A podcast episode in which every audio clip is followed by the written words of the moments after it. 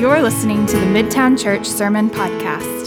Midtown Church is a family loved and served by God, compelled to love and serve each other and Austin with God. Learn more at midtownaustin.org. Hey, good morning, guys. It's great to be with you. My name is Matt Tollender. I'm the leadership development pastor here at Midtown. Next week is my three year anniversary of being on staff at the church. I absolutely love it. It's been so long since I got to preach here at Midtown in person. Uh, so this is great. Uh, let's just dive right in. I want to start this morning uh, by stealing an opener from David Foster Wallace's 2005 commencement address at Kenyon College, uh, which you, you may know. I, I, highly recommend you listen to it to make a, a really interesting companion to today's teaching. The, the speech is called This is Water. And he opens with what he calls a didactic little parabolish story. So here's a didactic little parabolish story. Two young fish were swimming along one day and they happened to meet an older fish. And the older fish says to them, Morning, boys, how's the water? And the two young fish swim on for a little bit, and eventually one turns to the other and says, What the hell is water? now, I think about this story a lot um, the point of the story basically is, is that like the most obvious and the most important realities are often the ones that are the hardest to see or the hardest to perceive or be aware of or think about or talk about. And we're finishing this short sermon series in ephesians this week and all through the book of ephesians the apostle paul the author is trying to wake his readers up to the water that we're all swimming in so he's trying to express these very important spiritual realities, the most important realities, realities which are all around us at all times. And he's explaining these realities to his readers so that they will understand them. Uh, and then, so that once they understand them, they can live in alignment with them. And so, specifically this morning, we're going to be talking about being filled with the Holy Spirit. And before we get that, or before we get into the text, I want to review some of Paul's background and explain a little bit about how he thinks. Because if you get that, then the bulk of the passage this morning pretty much explains itself. And then you also get the added benefit of understanding Paul better as an author so that you can be a better informed and more empowered reader of Scripture for yourself. So that's what I'm trying to do this morning. I want to start by talking about the water. Like, what is water for Paul? Um, water for Paul is this Paul has an open view of history he has an open view of history. Now, here's what that means it means that Paul's worldview is one in which there are things happening internal to human history, and then there are also the ways in which forces which are external to human history act upon the world, specifically God, who is recreating the world, and the powers of darkness which are corrupting the world. Okay, so there's stuff happening internal to human history that's making things happen, and then there's stuff happening external to human history which acts upon human history. So, in other words, Paul's worldview is not anthropocentric, it's not human centered, it's theocentric, it's God centered. And so, what that means is that the most important realities are not internal to human history. So, human behavior, politics and government, sociological and psychological factors, those are actually not the most important realities. The most important realities are external to history and act upon history. And Paul's story is I was acted upon. So, let's look at this passage. Uh, from earlier in Ephesians, from chapter 2, and you'll see what I mean. This is Ephesians 2, verses 1 through 5. And I want you to notice the way that Paul is highlighting the way forces external to human history are acting upon human history. So, Ephesians 2, starting in verse 1, he says, As for you, meaning Gentile Christians, Christians from a non Jewish background, as for you, you were dead in your transgressions and sins in which you used to live when, listen closely, you followed the ways of this world and of the ruler of the kingdom of the air, the Spirit who is now at work in those who are disobedient. So you see that there's an agent external to human history that has acted upon these people who are internal to human history. You tracking with me? So they've been acted upon by this evil agent. But God says, all of us, meaning the, the Christians from a Jewish background, all of us also lived among them at one time, gratifying the cravings of our flesh and following its desires and thoughts. And like the rest, we were by nature deserving of wrath. But Because of his great love for us, listen closely again, God, who is rich in mercy, made us alive with Christ, even when we were dead in transgressions. It is by grace you have been saved. So you see it again. Paul is saying also, we've been acted upon by another agent who is external to human history. That agent is God, and through his grace, he has acted upon us, and he has made us alive with Christ, even when we were dead in our sins. So, Paul is doing this all through the letter. He's trying to call attention to the thing behind the thing, right? Like, there's the physical, internal to human history reality that we all can readily see and interact with and is very apparent and available and tangible to us. But then behind that thing, there's the real thing, which is the more important reality, which is the spiritual reality. So, this is, it's a little galaxy brain. But, but I'm, I'm, I'm trying to put the cookies on the bottom shelf here. So let's, let's think how did Paul come to think this way? Like, if this is Paul's worldview, and, the, and this, this is sort of what you have to get on board with in order to read him and understand what he's trying to tell us about God, then how did Paul come to think this way? Paul, really interestingly, um, like I have just had kind of a lifelong fascination with Paul. He's the author of scripture who we know the most about. I mean, it's just, and non Christian and Christian scholars alike who study Paul agree Paul believed this. Like, Paul believed that he was acted upon by an external reality. So you kind of have to meet Paul um, on Paul's level, or you kind of have to get on the same page with him to get what he's saying. How did he come to think this way? Well, in his background, Paul, in, in, prior to his first encounter with Jesus, was a practicing Jew. He was an expert in the Jewish text. He was personally educated by the most important Jewish teacher of his time. So, Paul was this rising star in the world of first century Judaism. And Paul was so committed to protecting the purity of the Jewish religion against Greco Roman influence that he persecuted those who he saw as threatening that purity, namely the first followers of Jesus.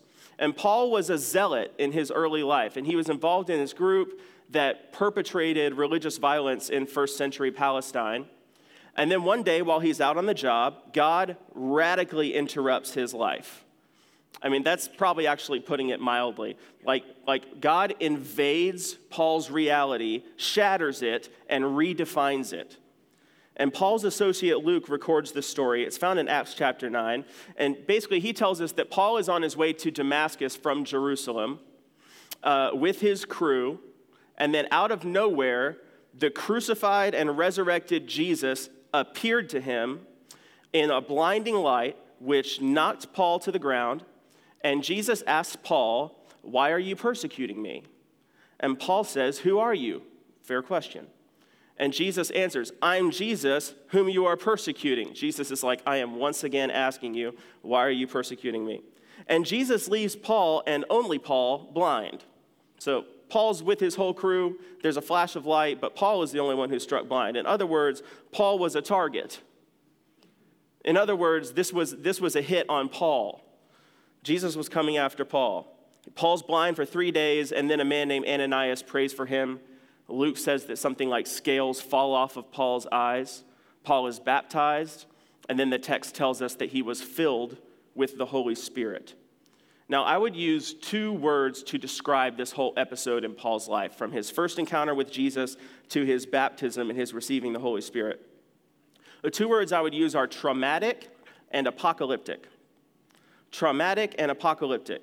Now, I don't want to be glib about trauma and make li- like I'm not trying to use that word lightly. I'm using these in very technical, precise ways.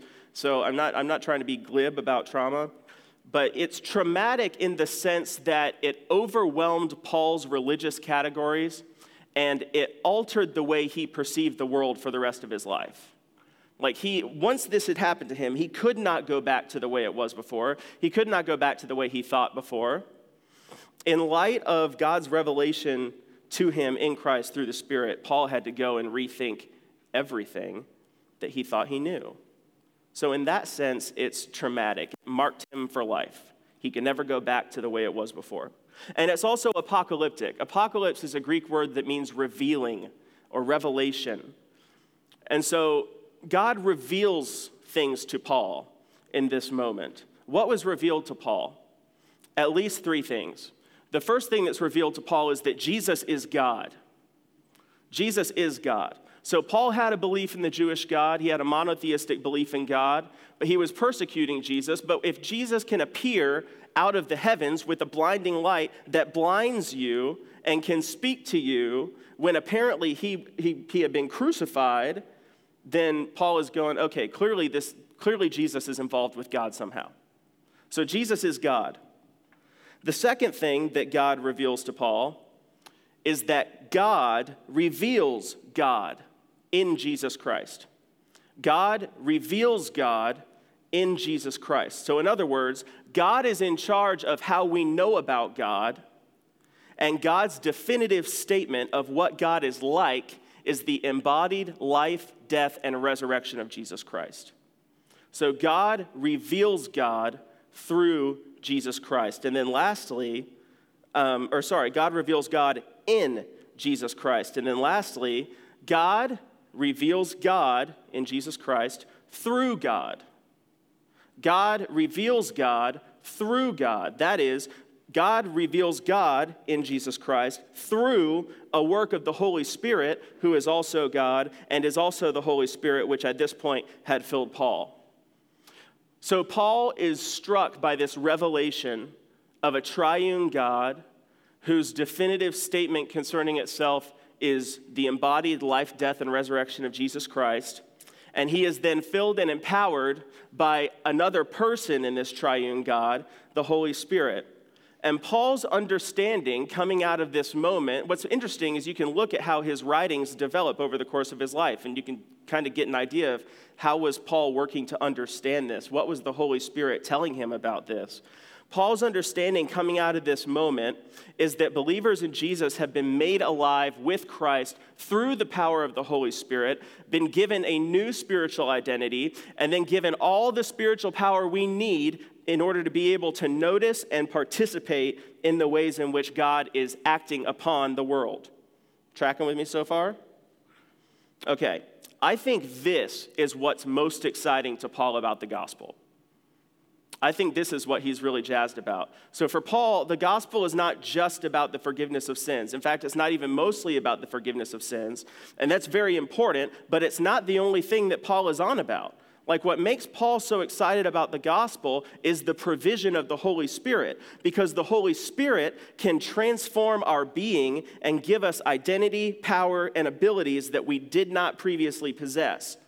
So it's not just that God can and will forgive us for being evil, it's that God also has every intention of transforming our lives from the inside out through the Holy Spirit to turn us into people who are actually righteous, whose lives are marked by what Paul calls in Galatians 5 the fruit of the Spirit, which is love, joy, peace, patience, kindness, goodness, faithfulness, self-control, gentleness. I left out I left out gentleness. So, in light of all this, understanding that Paul's trying to get us to be aware of the spiritual realities which are external to human history and act upon it, in light of the revelation of God's self in Jesus Christ through the Holy Spirit, in light of the reality of the indwelling and empowerment of the Holy Spirit. Now let's look at our text for this morning Ephesians 5. And we're going to do verses 1 through 21.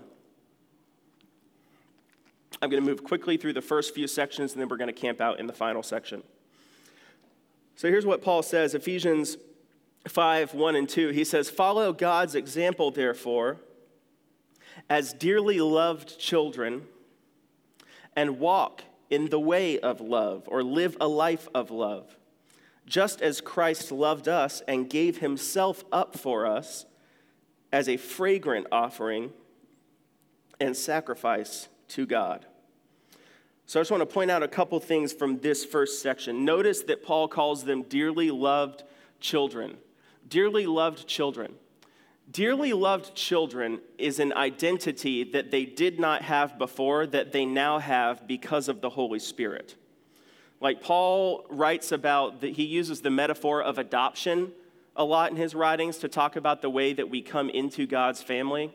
And when Paul talks about this adoption, he talks about being adopted as sons, That's the way he describes it in Romans 8. That through the Spirit, we received the adoption as sons. The as sons thing is important because Paul is working in a first century Greco Roman culture in which being adopted as a son meant something different than being adopted as a daughter or being adopted as a slave or being adopted as something else. Paul's point is that when we're adopted into God's family, we are adopted into it with the full privileges of being in God's family, irrespective of our background or whatever we had done before. And that happens, he says, through a work of the Holy Spirit. Now, I also want you to notice in this verse, notice how Christ is mediating and positioning himself between God and humankind. So Christ reveals God, he represents God to us, and then also Christ represents us to God in his substitutionary death on our behalf and in our place. And so, this is what it means to walk in the way of love, to follow God's example. We follow Christ's example because Christ is definite, God's. I'm going to start this whole sentence over again. to walk in the way of love means to follow Christ's example because Jesus Christ is the definitive revelation of this God. So, to follow God's example, we follow Jesus Christ's example. And what we see in Jesus Christ's example, if we want to live like Him, then we are being called to represent God in this world by displaying God's character to the world, something we can only do through the power of the Holy Spirit, proclaiming the gospel of his kingdom, something we can only do through the power of the Holy Spirit, and giving our lives away for the good of others, something we can only do through the power of the Holy Spirit. So, Paul is going to go on to demonstrate then that imitating Christ requires a transformation of both the way that we relate to God and the way that we relate to people. So let's look at the next batch of verses. This is verses 3 to 7. He says, But among you, there must not be even a hint of sexual immorality, or of any kind of impurity or of greed, because these are improper for God's holy people. Nor should there be obscenity, foolish talk, or coarse joking, which are out of place, but rather thanksgiving. For of this you can be sure no immoral, impure, or greedy person, such a person is an idolater, has any inheritance in the kingdom of Christ and of God. Let no one deceive you with empty words, for because of such things, God's wrath comes on those who are disobedient. Therefore, do not be partners with them. So, in the last couple sermons in this series, we've noticed that Paul is singling out specific behaviors. And part of what I wanted to do with the introduction, talking about his background, is to give you an idea of why he's on about these behaviors. Like, why is he zeroing in on these? Is it because Paul is just a moralizer? No. It's because Paul can see the thing behind the thing. Paul can see the spiritual reality at work. And if you could see the way that Paul sees, then you would understand why Paul says what Paul says, right? So, the point of this section is not the behaviors themselves per se. I mean, they're important and we'll talk about them, but the point is what the behaviors represent. Because the, what the behaviors represent is that in the spiritual reality, what's happening is it's, it's not just behaviors internal to history between me and a person. There's a spiritual reality at work. And the spiritual reality is that Paul, Paul's saying when we engage in these behaviors, we are colluding with the powers of darkness. That's why Paul is taking this so seriously. He understands there are good forces, God acting upon the world, there are evil forces acting upon the world. And so when you participate in this, you are teaming up with this. You are colluding with evil with dark powers, evil forces. So Paul has, I think, a specific feature of Greco-Roman life in mind in these verses where he's drawing examples from. And I think he's working with the idea of the pagan temples um, I have a couple pictures I want to show you. These are from, uh, from Ephesus. This is, this is an artist rendering. Okay, this, this doesn't exist anymore. But this is the Artemision, the Artemision. And the Artemision was the temple in Ephesus, one of the wonders of the ancient world, where people would come, not just from this area of Asia Minor, but from all over. It was a massive tourist destination. And this is where they would go to worship the goddess Artemis Ephesia. Now, Artemis Ephesia was a kind of blend between, don't go to the statue yet, um, was, was kind of a blend between the Greek deity Artemis and an Asian mother goddess that they, they kind of put together. And the Artemision was the largest building in the world at this time. It looks a lot like the Parthenon, uh, because I guess the, the ancient Greeks weren't so creative with building their temples. Um, I thought someone might laugh at that. It's okay. Maybe someone on Zoom did. Um, so it looks like the Parthenon is four times bigger than the Parthenon. Um, and at the time, it was also the most important financial institution in Asia because this, this deity, this false god, Artemis Ephesia, was so respected and so revered in this region that the temple was safe. Like people just didn't do crime at the temple. And so wealthy folks, kings, and, and other influential people would come and they would store their money at this temple. So it was functioning like a centralized bank at this time. Okay, now we can look at, at the picture of the statue of Artemis Ephesia. This is Artemis. I don't know if you can see the statue, but Artemis has a very distinctive feature or set of features. Um, Artemis was, was seen as a fertility goddess, or Artemis Ephesia was, was seen as a fertility goddess. And so sex is like a, a super prominent feature of Artemis worship at this time very, very prominent. Once a year, there was a festival where the citizens of Ephesus would take the statue of Artemis from the temple and take it down to the sea and would wash it and clean it off. And they believed that this restored Artemis's virginity. And then, as they carried the, te- the statue back from the sea into the temple, there was sort of this mobile sexual festival, a sextival, maybe. Um, where they, as they're taking this, this idol back into the temple, they're also engaging in sexual behaviors with one another, and that was what you were supposed to do as worship to Artemis. The idea was take Artemis, the statue, down to the sea, wash her, restore her virginity, and then take it away again on the way back to the temple. Um, this washing of water imagery, by the way, pops up again later in this chapter when Paul talks about husbands and wives. So just be looking out for that when we come back to Ephesians after the Easter season. But so when Paul looks at this, when he looks at Artemis worship and he sees, he sees sexuality and greed mingled together, and he begins to see them as related impulses, and he sees them both as expressions of idolatry. So here's the way this works greed puts me at the center of my worldview, right? So greed is not God is at the center of my worldview, external reality. Greed is I'm at the center of my worldview, internal reality. Greed says the most important realities in my life are my wealth, my pleasure, my influence, my comfort, my security, my what have you, whatever money brings to you. That's the most important reality. But those aren't the most important realities. God is the most important reality.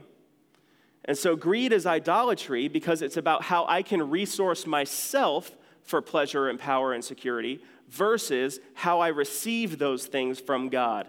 And this is a big point of contention between Paul and the culture that he's trying to engage with the gospel. And sexual immorality is the same.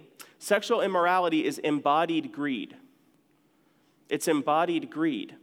So, sex is meant to be a worshipful function of marriage which celebrates the oneness of Christ and the church.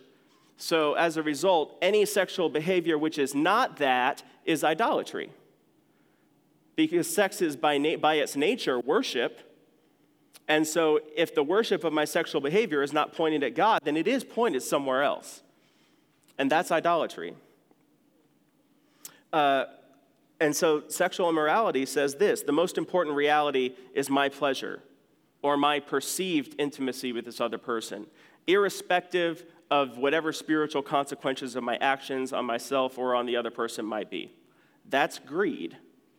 It's embodied greed in the form of sexual immorality, but that's still greed. And it's collusion with the powers of darkness. So we have to learn to see the spiritual reality. We have to learn to see the thing behind the thing in any given circumstance and not just what's right in front of us. Next set of verses, 8 to 14.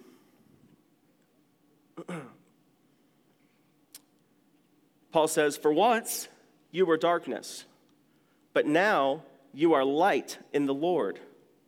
Live as children of light, For the fruit of the light consists in all goodness, righteousness, and truth. And find out what pleases the Lord.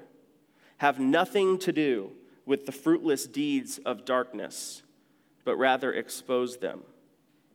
It's shameful even to mention what the disobedient do in secret. Disobedient here just means those who are colluding with the dark forces, those who are doing the deeds of darkness. It's shameful to mention even what they do in secret.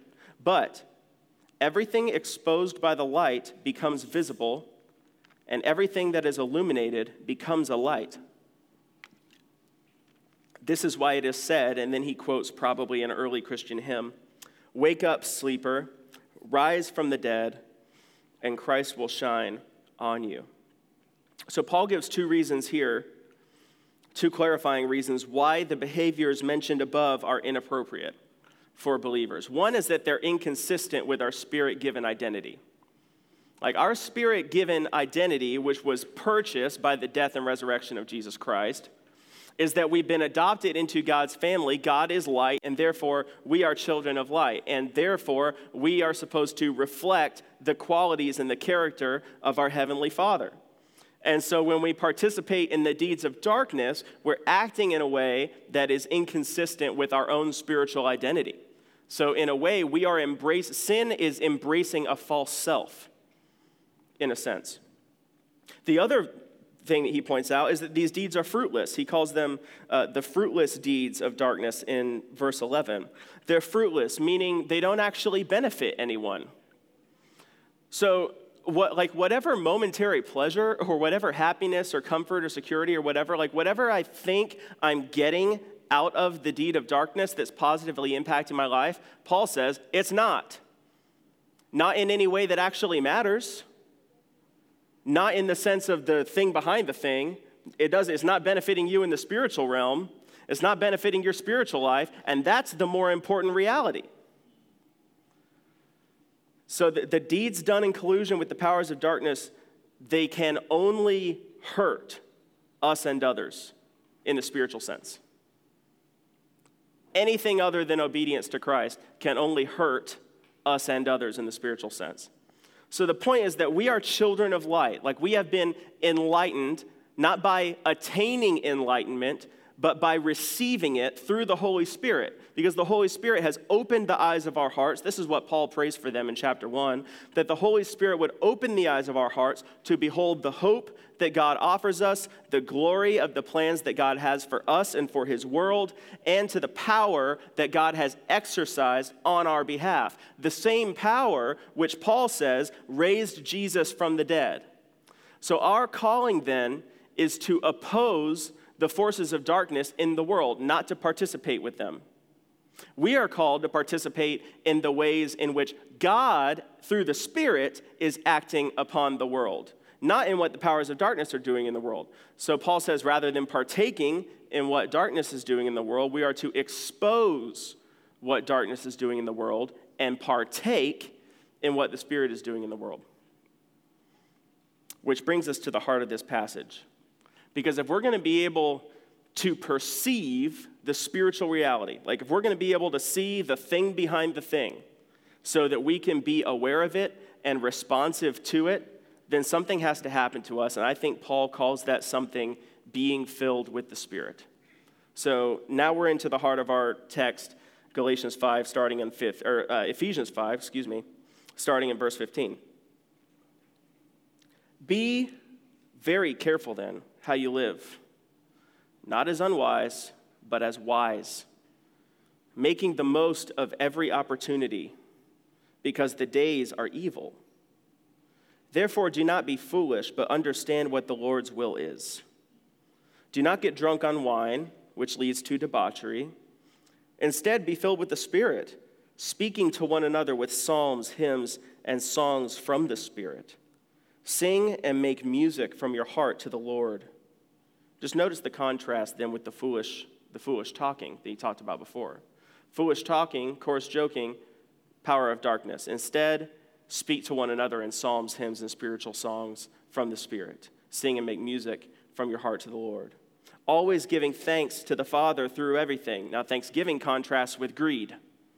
Because now it's now it's the realization I didn't do this for myself, acquire this for myself, earn it for myself, get it. Whatever is mine was given to me by God.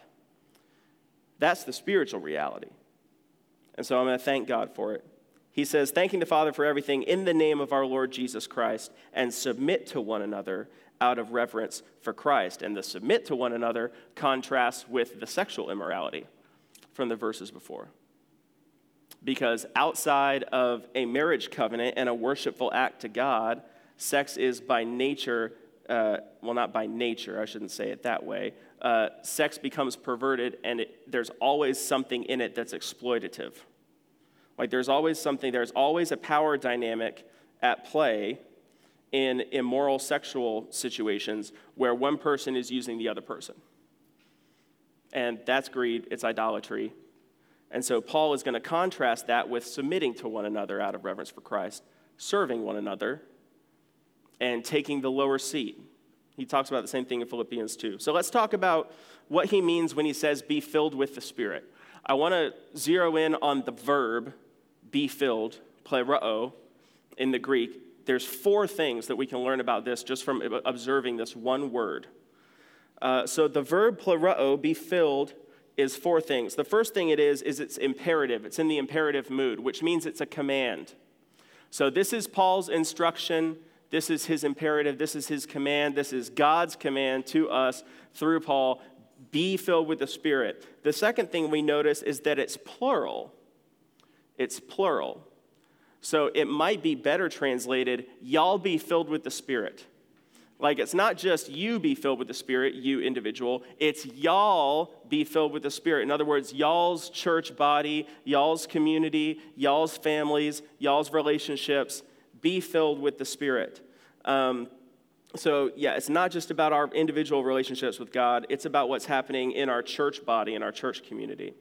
The third thing this verb is, is it's passive. It's a passive verb. So Paul is not saying, fill yourself with the Spirit.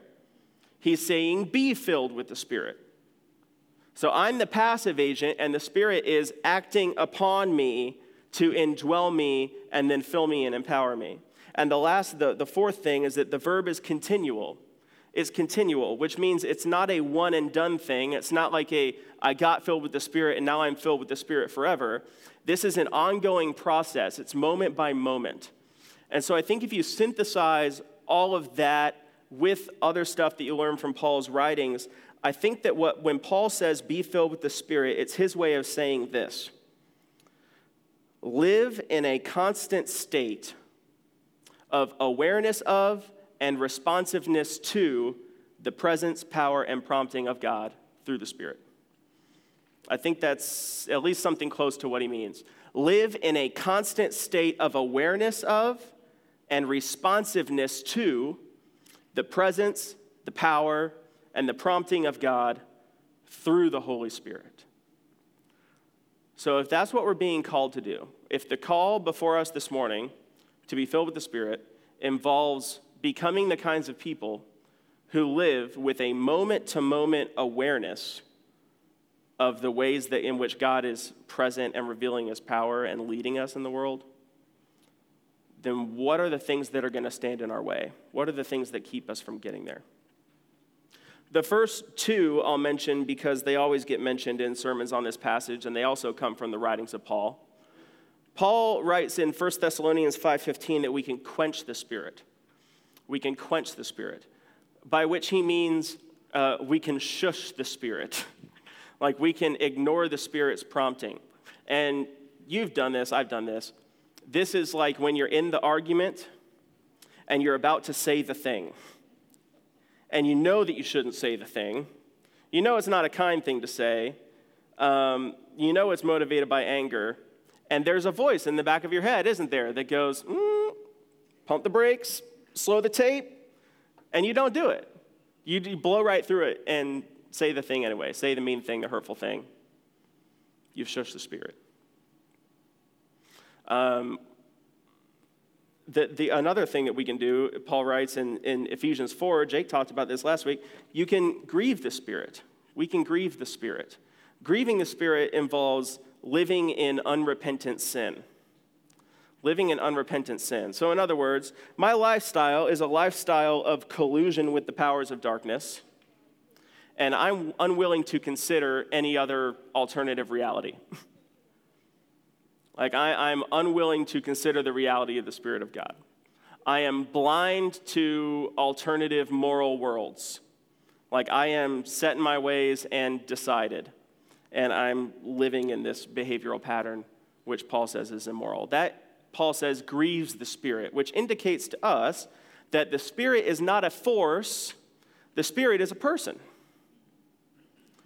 And when the New Testament authors speak of the Holy Spirit, they speak of the Holy Spirit, Holy Spirit as a personality who does things and says things and feels things, um, especially in Paul. Paul, this is an interesting aside. Paul mentions the Holy Spirit in his writings in the New Testament. Paul mentions the Holy Spirit more than the entire Old Testament does.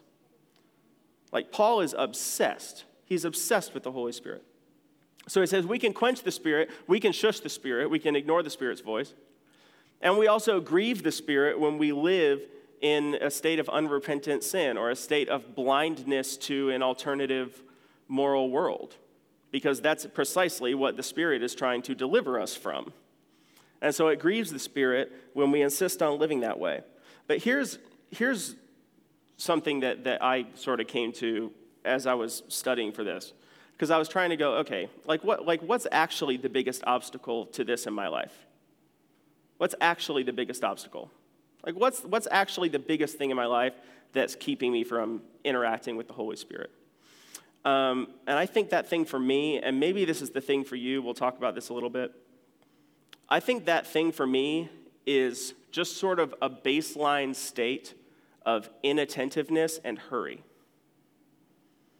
I think that's what keeps me from experiencing moment to moment awareness of the Holy Spirit. More than anything else, I think that what keeps me from experiencing moment to moment awareness of the Spirit is just that I operate with a baseline of inattentiveness and hurry.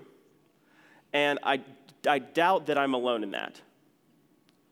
Um, Dallas Willard called hurry the great enemy of spiritual life. He said we must ruthlessly eliminate it from our lives. Um, why? Because it leaves no, no time in our schedules for contemplation. Like we just go from one thing to the next thing to the next thing, bang, bang, bang, with no margin. We overload ourselves with responsibilities and we eat up all the time in our schedules and we don't leave any time for contemplation. We don't leave any time for enjoying the presence of God. We don't leave any time for prayer, for meditation, for these sorts of things. And on top of that, all of us have a smartphone which was designed by thousands of brilliant people, resourced by billions of dollars to captivate your attention and form your behavior. And so I'm going, okay, I don't know how to compete with that, honestly. And on top of that, I have attention deficit disorder. I'm like, I'm toast. Like, I have no chance at winning. I, I mean, the more I think about this, the more I really see it as a, just a fight for my attention.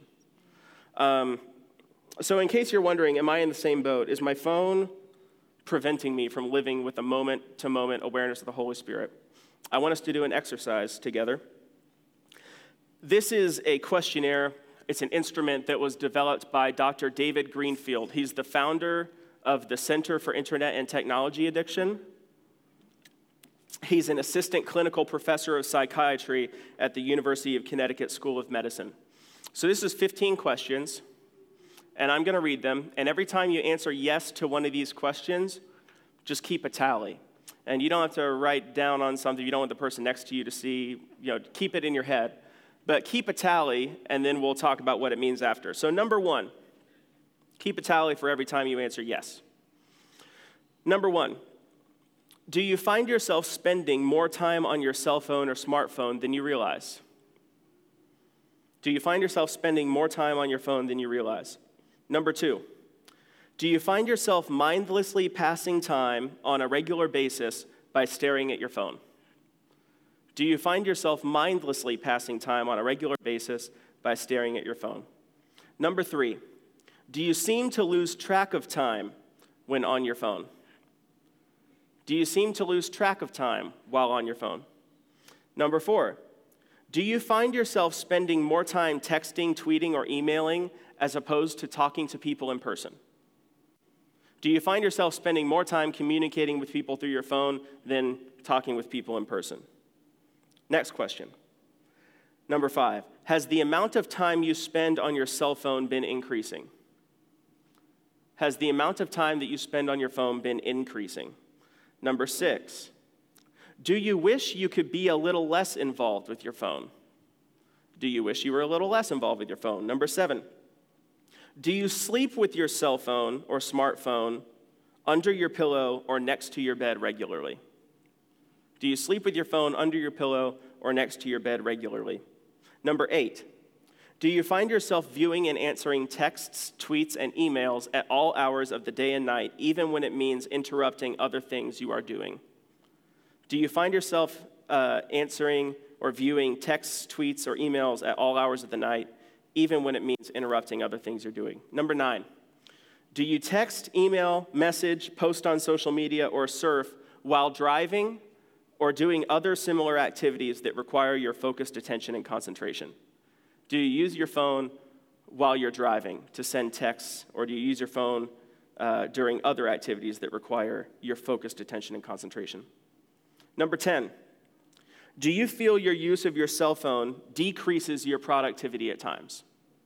Do you feel that your use of your cell phone decreases your productivity at times? Number 11, we're getting close to the end. Number 11, do you feel reluctant to be without your cell or smartphone even for a short time? Do you feel reluctant to be without your phone, even for a short time? Number 12, do you feel ill at ease or uncomfortable when you accidentally leave your smartphone in the car or at home or have no service or have a broken phone? So, if you leave your phone in the car or at home, or if you're out of service or if your phone is broken, does that make you feel ill at ease or uncomfortable? Number 13, when you eat meals, is your phone always part of the table place setting? When you eat meals, is your phone sitting on the table? Number 14, when your cell or smartphone rings, beeps, or buzzes, do you feel an intense urge to check for texts, tweets, emails, updates, etc.? So when your phone rings, beeps, or buzzes, do you feel an intense urge to check that notification? Yes or no? Last question, number 15. Do you find yourself mindlessly checking your cell or smartphone many times a day, even when you know there's nothing, there's likely nothing new or important to see? Do you find yourself checking your phone mindlessly many times a day, even when you know there's probably nothing new or important to see? Okay, that's 15 questions. Here's how Greenfield interprets these scores, okay? Everybody have your score? I'll tell you what mine was at, at the end of this. Um, you can laugh at me. So here's how he interprets these scores. If you scored one to two, your behavior is normal. If you said yes to one or two of those, your behavior is normal, but that doesn't mean you should live on your phone. If you answered yes to three or four of those, then he says your behavior is leaning toward problematic or compulsive use. If you said yes to three or four. If you said yes to five or more, he says it's likely that you may have a problematic or compulsive phone use pattern.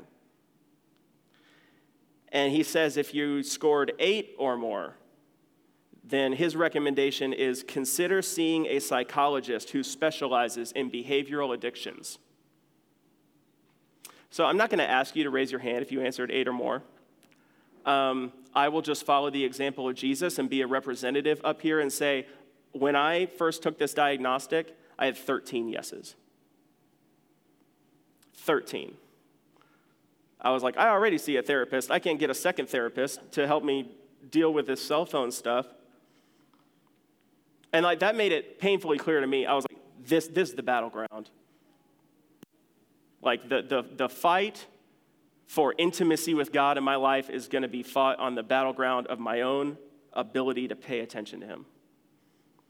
And so I had to take some actions against that uh, this last week and start to really, I mean, I've, I've sort of like experimented with putting some boundaries in place around my devices before, but I was like, I've got to take at like real decisive, pretty brutal action. So this week, I took all my social media apps off my phone. Um, thank you. I'm so glad you're here. Um, yeah, uh, I took them off. It's been very weird. It's been very, very weird. Um, I still have my accounts. If I want to look at them, I have to get on a desktop. So I'm, I'm taking myself back to where I was in like 2010. Um, I'm one of those people who I'm 30 years old, so that means I remember what it was like to have no social media and then to have social media, but I had to use it on the family desktop computer. And then I got my own laptop and I could do social media on that. And then my junior year of college, I got my first iPhone, and then I could get social media on my phone. Um, but I'm kind of the last generation of people who had that experience. Like the generation after me is growing up with their very first engagement with social media is in an app on a phone. Uh, an app that was designed leveraging a wealth of knowledge in the areas of neuroscience and human psychology and behavioral economics um, in order to create a product that is attention grabbing and addictive and habit forming and behavior changing.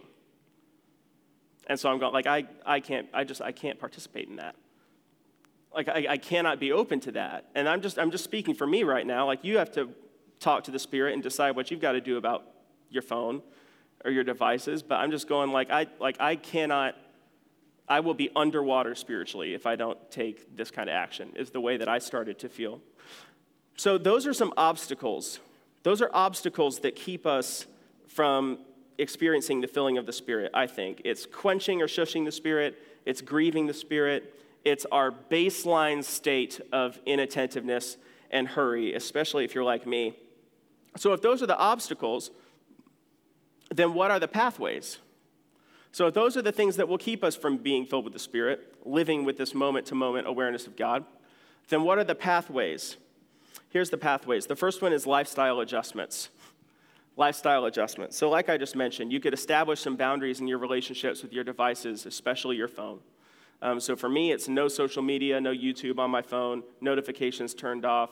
I use the screen time feature to limit which apps I can use at which time of the day. So I only get text, calls, weather's calendar, clock from 8 p.m. to noon the next day. And I just decided, like, that's what I need to create some space in my life to interact with the Holy Spirit. Other pathways, um, more spiritual pathways, or more directly spiritual pathways, I just have a few. One, memorize scripture memorize Scripture. It's one thing to read Scripture, it's, one, it's a whole other thing to memorize Scripture and internalize it and carry Scripture with you wherever you go. Because I think the Holy Spirit begins to use Scripture to speak to us when we do that, um, and in any given circumstance. Uh, communicating with God throughout the day. Set up, set up prayer times throughout the day morning, noon, night. Or maybe we did a thing at a church I used to go to where we had like a little timer that went off every hour, and you just pray for a minute every hour. Those sorts of things can be very, very helpful in helping us develop a moment to moment awareness of the presence of God. Next thing I would recommend is contemplation and even meditation, especially mindfulness meditation. Um, contemplation is really important. Like, I noticed that, like, in my personal prayer life, the, the way that I pr- primarily used to pray was like I, I would go through like you know the, the adoration confession thanksgiving supplication the acts acronym right? And of course i'd spend most time on confession because like i better say i'm sorry for all these sins if i want god to actually do anything for me. And so i'd spend a lot of time that was i was being a little insincere. I would spend a lot of time like dwelling on my sin and my failures and then a lot of time like asking god to do stuff for me in spite of that. And I, w- I left no time in my prayer life for just actually enjoying and experiencing the presence of God. And so I've tried to incorporate that. I also do spiritual journaling, asking myself questions. When did I feel closest to, to, God today? Why? When did I feel furthest from God? Why? What brought me joy today? Why? What hurt me? Why? What does all this reveal to me? Um, also, sharing with one another what the Spirit is doing in our lives. Because this is what takes it from being an individual thing to a community thing. Is when we actually share it with one another, talk about what the Spirit's doing, and when we confess sin to one another so that we can remind one another of the most important reality. And the most important reality is that God has acted upon our world in the person of Jesus Christ through his death and resurrection and through the power of the Holy Spirit is vacuuming us up into God's family as his adopted and dearly loved children. That's the most important reality. God loves us, Jesus Christ has saved us, and the Holy Spirit is in us. So I'm going to close now. So, recommended books. I just have a few that I want to recommend that could be really helpful to you as you're trying to cultivate some of this stuff. The first book, I've recommended this book more than any other book um, in preaching, but it's Charles Swindoll, Chuck Swindoll, Flying Closer to the Flame. Incredible introductory book on the Holy Spirit. Changed my life. Second book is a little bit more technical, but it's short. It's Michael Reeves, Delighting in the Trinity. Delighting in the Trinity. Fantastic book, will change the way you think about God for the better. And then the last one is a very short, classic, classic book by Brother Lawrence. He's a 17th century English monk. It's called, uh, French monk actually. It's called The Practice of the Presence of God. The Practice of the Presence of God. And there's absolute gems in here for cultivating spiritual intimacy with God. The last one I recommend uh, is um, it's called Digital Minimalism by Cal Newport, and that's not a Christian book, but that will help you understand and attack some of the issues that have to do with technology. I want to leave you now with just this last verse from Jesus from John 7. Here's Jesus' invitation to us. He's, uh, John writes On the last and greatest day of the festival, Jesus stood and said in a loud voice, Let anyone who's thirsty come to me and drink. Whoever believes in me, as scripture has said, rivers of living water will flow from within them. By this he meant the Spirit, whom those who believed in him were later to receive. So God's desire for our church is that each of us would be aware of and responsive to the presence and the power and the prompting of God so that all of us would participate in the work that God is doing in the world. That's water. That's the most important reality. So each of us came here from somewhere, and each of us came in this morning in some way. And I don't know, like, the particular circumstances of your life um, or of your emotional or spiritual state, but wherever you came from this morning or however you came in, I just want to invite you to pray with me, and I'm going to ask the Father to fill you with the Holy Spirit. So I want to invite you to ask that of the Father along with me.